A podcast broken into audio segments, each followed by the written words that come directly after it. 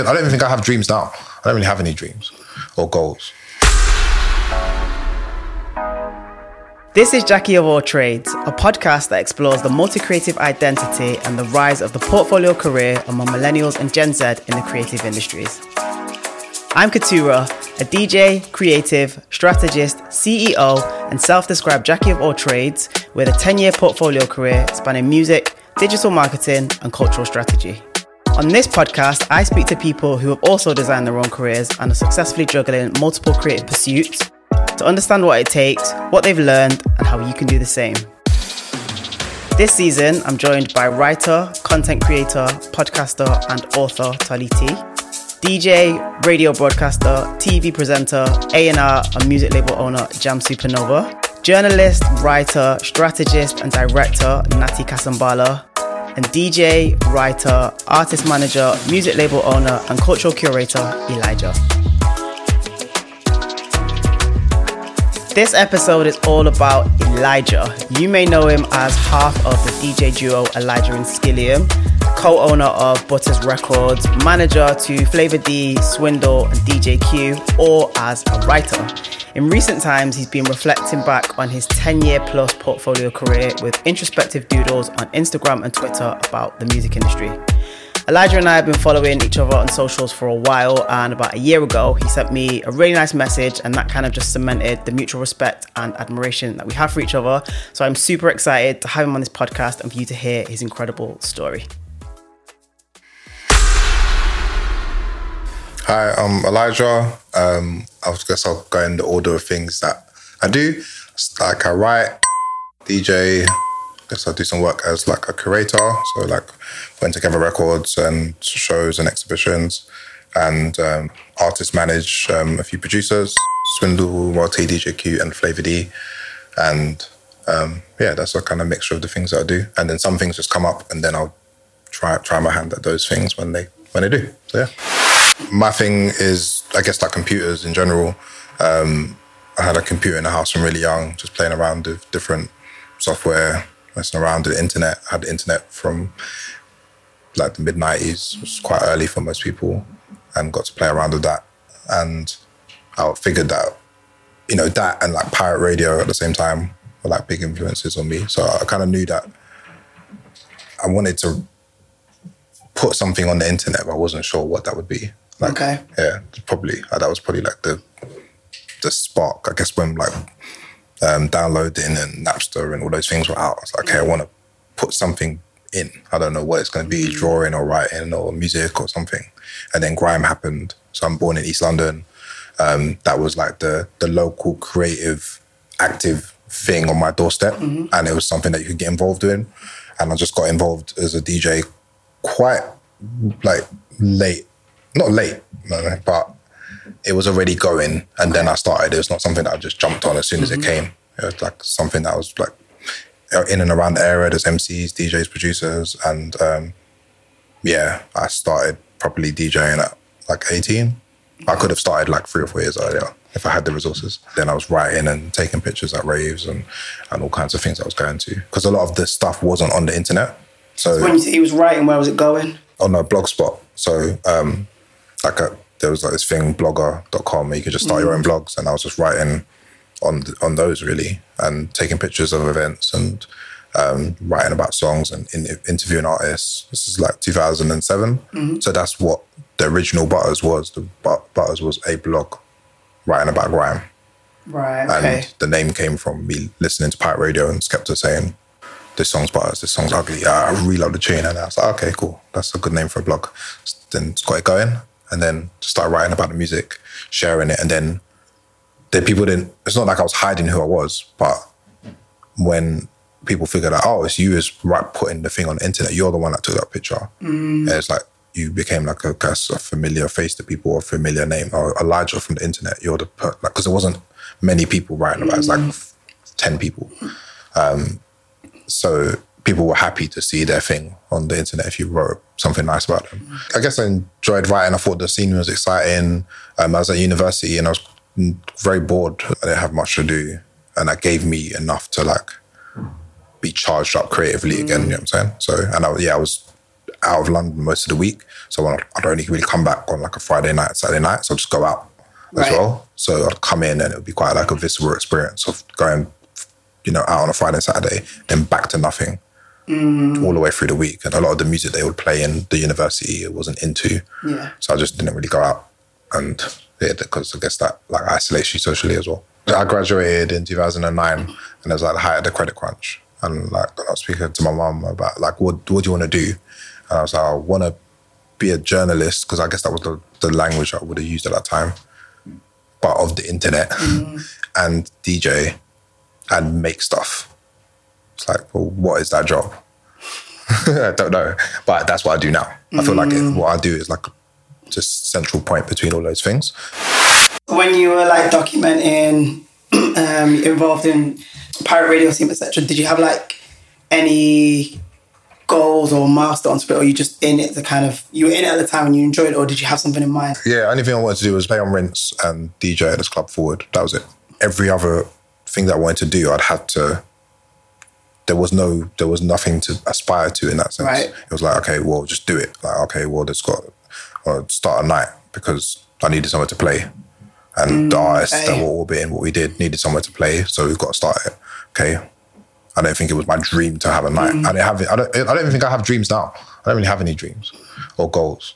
You feel like what you do is out of passion or necessity more so than Yeah, a bit of both. And curiosity, just experimentation, everything. And you don't know what is going to come back as well. So that bit is exciting. Like if you had some sort of fixed goal, like I want to get here, then you might get it. And then what? Whereas because my things, my, my mind is open to everything, I can kind of like, okay, pivot, okay, change this. I'm not like married to any particular mm. idea. And then it means that I never felt trapped by them either. Mm. It's like, okay, something doesn't in, entertain me anymore. I'll just stop doing it. And well, and I guess the the expense of inaction was I'd have to go and get a job if I didn't work mm. out. So the reason why ideas maybe in, in the early stages move fast is because I didn't have a job. Mm. So I had all day just and I needed to make money. So mm. and and but I also had like a long term like mentality, and I had fortunate personal circumstances have been able to live at home. Like I'm not gonna gas people. Like I was in my house until my mom's house until 27. 28, or maybe 20, yeah, maybe 28. Personal sacrifices and discomfort, like not discomfort, but made to get to a point where I can f- fly off. You know what I'm saying? There wasn't a distinction of like work and hobby. Uh, some sometimes it's like that now. Um, like some of the stuff I do is work, and then there's other this other things that I do that I'm just doing out of like experimenting and curiosity or whatever. There's no like like necessarily financial underpinning to it, but then that might come if the idea works. Um, so, and I guess maybe that's always that's probably been a better way for me to work. But I don't know. Maybe if I just ran like a window cleaning company, I would have been good at that because of other different skills. But I just never tried. Um, so hopefully, yeah, I've got a while. And if I wanted to just run like a, you know, zeros and ones type business, or that's not artistic, I could, I probably could do it. I wouldn't necessarily get bored. It should be a different challenge. Um, but the the opportunity that I had being in East London, being like in this grime scene, and all these exciting things happening, all these artists was quite like you know once in a lifetime type situation. So it's like I could have gone and done a window cleaning company, but that would have been dumb because this opportunity was right here. Yeah. So um, it was definitely like a like timing was like on my side. The internet, grime, being in East, being like on rinse at a time when that thing was rising.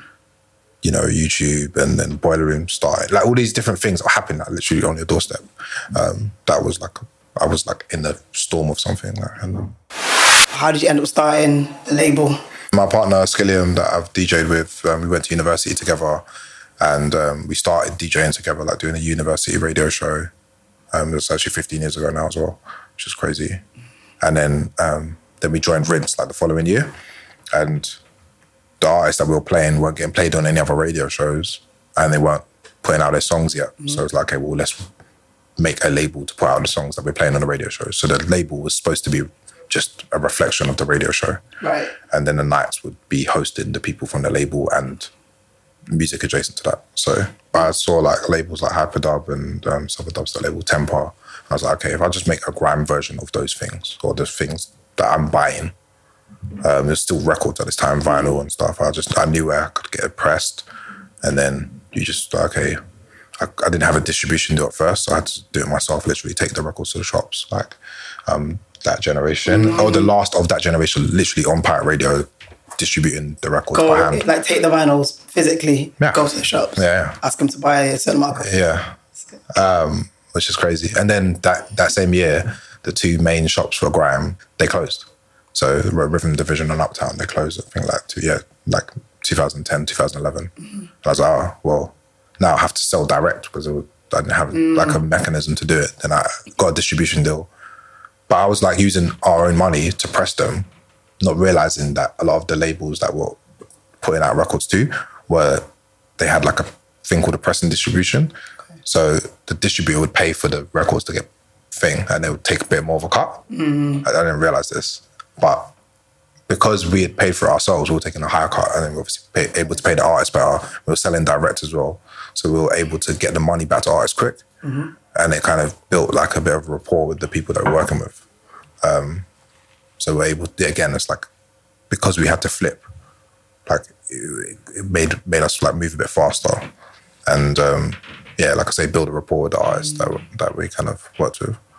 And then you said the extension to that was the club nights. Yeah, so the club nights were like yeah, playing the same music and booking the artists from the label and other artists, and we had like merch as well because once we put the records on Big Cartel, people like, oh, I want that logo on a t-shirt. It's like bam, there you go, and that was the difference of like being able to scale up operations really quickly.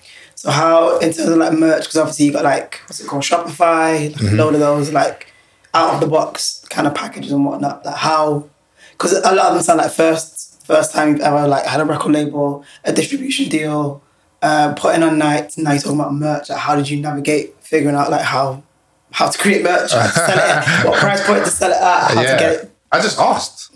I just asked on Twitter. I was like, I was like oh, whatever it was. I was like, oh, would this be alright for fifteen quid? And people were like, yeah, it's cool. And then that was it. Like, and um, so we, I think we did like 20 first, and then they went pretty quickly, and then we just kept on pressing them, doing different colors and playing around with it.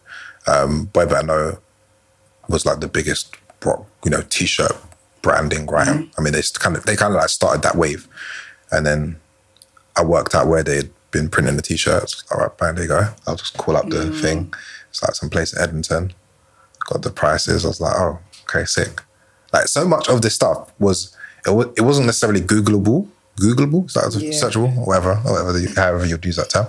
But if you picked up the record, it would say, "Oh, distributed by Cargo Records." All right, boom. I'll just call the number. Or if you were looked in the label of the the t-shirt, it said whatever printed by this thing. You're like, this is it's too easy. and now, I guess like pe- now people would um, just act the thing. From Rinse, you started uploading. Obviously, things Mm-hmm. are changing with technology. You decided you didn't want to be on Rinse anymore. What happened after that? I guess the thing that was happening in Rinse at that time, um, it's 2014. The kind of grime resurgence was happening, and Stormzy and Skepta and all this. Like the last show I actually did was had Stormzy in it, but like all of these things were happening, and I'd already done 300 shows on Rinse, Wow. and because it was weekly at that time, I was going every week, and um, I thought, well, what's the difference between 301? Like at this stage, like what? Like, let me try some other stuff. I'd been there for six years.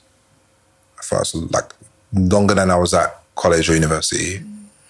I thought it was a significant period of time, and yeah, I just didn't find it fun anymore. Like, and the next thing was like, okay, I want to get to all these places that are listening or tuned into grime and the music and bars and the stuff. Like literally, like put the nights in all these places. So me and Will um, Skilliam would, you know, physically go and just do the nights ourselves in Manchester, Leeds, uh, Liverpool, Berlin, regularly, like every month. So that we'd always have, I guess, the four shows. Then we'll do like big quarterly shows at Fabric and other clubs in around London. So it was more like taking the, the vibe and putting it in physical places. That was a focus for maybe like two or three years. And um, jumping into like to other projects, like I was DJing for like a dance show um, that toured like Europe and Asia. um, like in the theatres and stuff, like contemporary dance shows. DJ. Mm-hmm. Oh, sick. Yeah, so through to 2012, 2015, we done like 70 shows or something. Crazy. It was like it was a lot of shows. So I was doing that on top of running a label, on top of our own club nights, and then it just kind of it's like, well, what am I on rinse for? I'm on rinse to try and get bookings. Well, I've already got things going on. Flava D had come. Um, we'd met her in 2013, and I started managing her then. So building up everything with her. So I need to put time into that.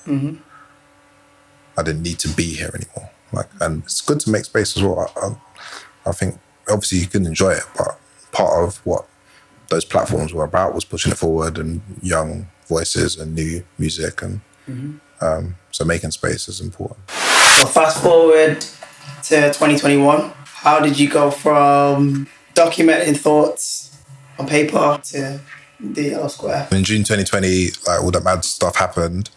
Um, George Floyd, all those conversations, and I just got sick of social media, deleted it, um, and kind of I kind of forgot about it for probably like three months, and then I went to log back into Twitter and then realized that you couldn't. Um, it deletes your account after 30 days. Oh, is it? So I was like, oh, okay, cool. So I just grabbed back the handle, logged back in, and just forgot about it again. I was just like, thought, I've got zero followers now. I was like, what, what can you say to no one? So I just left Wait, it. so that's the Twitter that you had for the last 10 years, like from. yeah, so I had Twitter from 08. Oh, then you. And Gone. It, yeah, gone. Yeah. Jeez. Yeah. But I kind of just, I looked at it, but there's other stuff going on in my life at that time. I just looked, I laughed, and I was like, look at that. It's the internet for you, innit? Like, jokes. And I just literally just closed the app. And I was like, well, what can I do? And I was like, and, and I spoke to friends about it. They're like, oh, I'm sure you can contact Twitter to get. I was like, no, no, let go. Uh, It means nothing. And if I, I don't know if I have anything to say to those people anyway. Now, at that time, and then yeah, it, when I got into 2021, I was like, well, now I've got no followers. I've got to kind of find some useful things to say. So all the things that I'd been learning over the, the previous decade, let me just share like just things that are on my mind, and then just gradually they kind of built up. And then um, DJ Jubilee said, "Oh, you should put this on Instagram." So, I was like, "Well, how do you put uh, words on Instagram?" So I just originally just drew on paper some of the ideas, and then posted it. And it, uh, I'm not my, my dexterity is really poor, like so it's uh, kind of scruffy. And I was like, okay, I could do this better. I could just I'm gonna like I bought an iPad, got the pencil, and then drew it with the yellow black thing. I was like, okay, that looks better. And once I figured out how to use the app a bit, it kind of got some like yeah, like a decent response. And then um, Julie Adenuga, I was speaking to her, and she said, "Oh, you know, the not she wasn't even giving me advice. She was just talking about broadcasting, and said, "Oh, um, you know, one of the most important things is like for certain kinds of broadcasting is being daily. So being on the radio every day, like means like so like Annie Mac or something was listened to by millions of people because they're there every day. I was like, oh, okay, cool. And then I was like, hmm, there's something in that for me. Like when I just write daily, and then I was doing it, and then it took me about six months to realize that I was doing that before. So I had a Tumblr mm. called Elijah365.com. I was like, wow, I've come like I'm actually doing the same thing that I was doing before, but just for this architecture. And then I thought, all right, cool, it's daily now. And then just challenge myself to do that. How did you decide what to put out day to day? It was like kind of most frequently asked questions. So things that kind of came up the most at first. So it'd be like agents and managers and mm. all this kind of back end stuff that people have assumptions about that my perspective was like maybe something that you couldn't Google. Mm-hmm. So a lot of things is like, yeah, you can read up about what an agent is on the internet, mm-hmm. but how, how, how about a different take on this? The relationship with with it is like back and forth. Like mm-hmm. if no one read it and no one commented, like, it wouldn't make it interesting to me. It's like when I get comments, I get ideas. People push back. People say something's rubbish or that they don't understand. Then it makes me like dial it up, or I say, okay, I've got to make this make more sense, or someone this is not clear enough for people. And um, it's helped me become like a better communicator. Even for artists I work with, sometimes we're we're, we're talking and about plans and doing stuff, mm-hmm. and then they will reference something that I've already written and be like, okay, maybe we shouldn't do it like that because mm-hmm. of this thing. And yeah, it goes two ways. But I don't have any like particular formula. Mm-hmm. Questions is probably the best thing. Or like working out, trying to work out for myself. Those are like my most enjoyable posts. And usually they just come off the cuff. Like on the day, I'll just post it and then I'll just think of it, write it, post it. Maybe I won't look again at the app for like an hour, I'll come back to it mm-hmm. and and then just engage with what's there. So in terms of like you've got you've got this format now, the way you present it, share it on Instagram, share it on Twitter. How long have you been consistently posting daily for? I tried to do Monday to Thursday. I rebooted at the top of 2022, so I took all down all the ones from 2021, mm. just like tidied them up, made them a bit more consistent design, design wise. I think I've got 118 posts up there now. I skipped a month in April because I just had some deep work to do. Mm. Because again, it's one of these things that people think that's like my that's what I do. I'm like, no, I have like a normal other things going on and like a life, and it's I didn't want this to take up too much time. Otherwise, it becomes not real as well. Like once I start just being a content creator for the sake of it, it's Yeah. like, well, it's not what it's supposed to be there for. It's supposed to be reflective of the work that I'm doing. If I'm not doing the work, then I ain't got anything to Yeah, worry about. yeah. So I had a break in April. Um, I'm gonna have a chill August. I'll post a few things, and then the rest of the year, I think I could pr- I could pretty much do Monday to Thursday up until whenever I decide to stop at Christmas. I think it's opened the door of like people wanting to talk to me about ideas and maybe where their heads at or their struggles they're having having creatively or in life. And um, so in that sense I've had to be very sensitive about responses and just like empathy towards different situations even though I've like not had the best years myself personally but it's also like reminded of me of my like privileges and fortunate position doing this stuff because yeah, people have had like really horrible experiences, not just in music, but I guess broader. So um, it's definitely like not, I wouldn't say like necessarily softened me as a person, but it's, it's broadened my understanding of the current state of the nation in a lot of ways.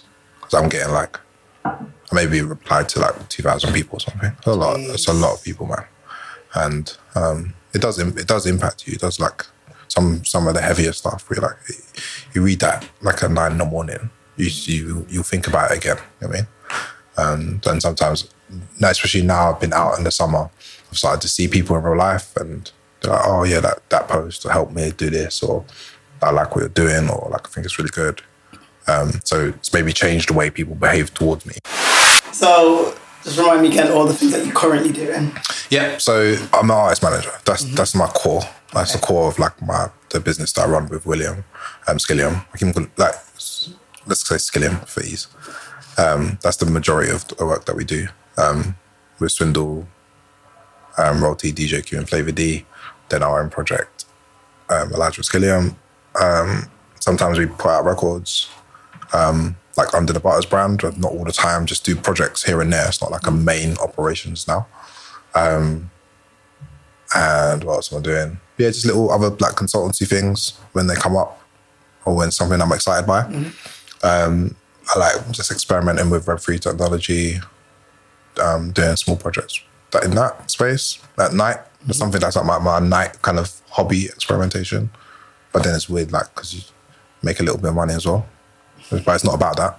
Yeah. Um, Experiment with YouTube, started that just now.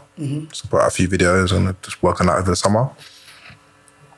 Um, and I guess the the squares has developed into like a kind of design language. So I've kind of I'm going to do a live show with like a, a kind of the lecture format of it, me talking through the ideas in real life with people, um, and it kind of like being mixed with music and kind of high level presentation of it. Um, and I do occasional guest lectures in places when people ask. It's quite it's quite mixed. What I love most about Elijah's story is how he's essentially built a portfolio career from curiosity and necessity. He's gone from simultaneously running a blog, a club night, a label, and doing a show on Rinse, and now he's consistently sharing thought provoking posts on socials. He really does have a unique and a full 360 approach to the industry. The next episode is going to include all of our guests and we'll talk about the role of technology and the internet, career defining moments, what connects the dots between their pursuits, and the implications when one of your creative pursuits makes more or less money than the others. If you enjoyed this episode, please subscribe and leave us a review wherever you get your podcasts. Give us a follow on socials as well. We're at JOAT Podcast UK on Instagram and TikTok. There's loads more content there, and you can also watch these episodes on YouTube as well.